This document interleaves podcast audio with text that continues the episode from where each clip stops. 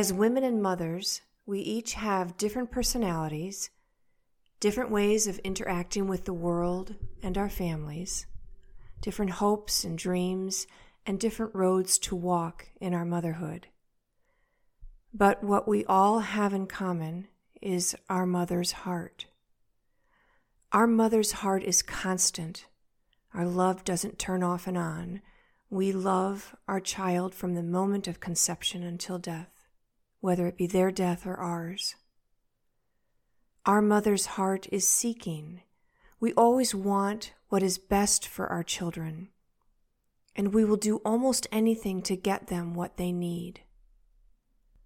Our mother's heart is tender and forgiving.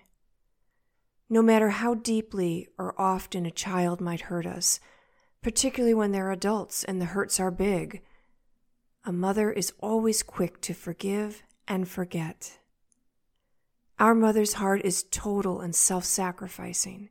We would do anything for our children. Our mother's heart is deep and expansive. When our child is born, we can't imagine loving that child any more than we do at that moment. And yet, our heart grows as they grow. And with each new child, a mother's heart loves just as deeply and completely as with the first child. There is no limit to how many times we can love completely. We love differently, but we love deeply.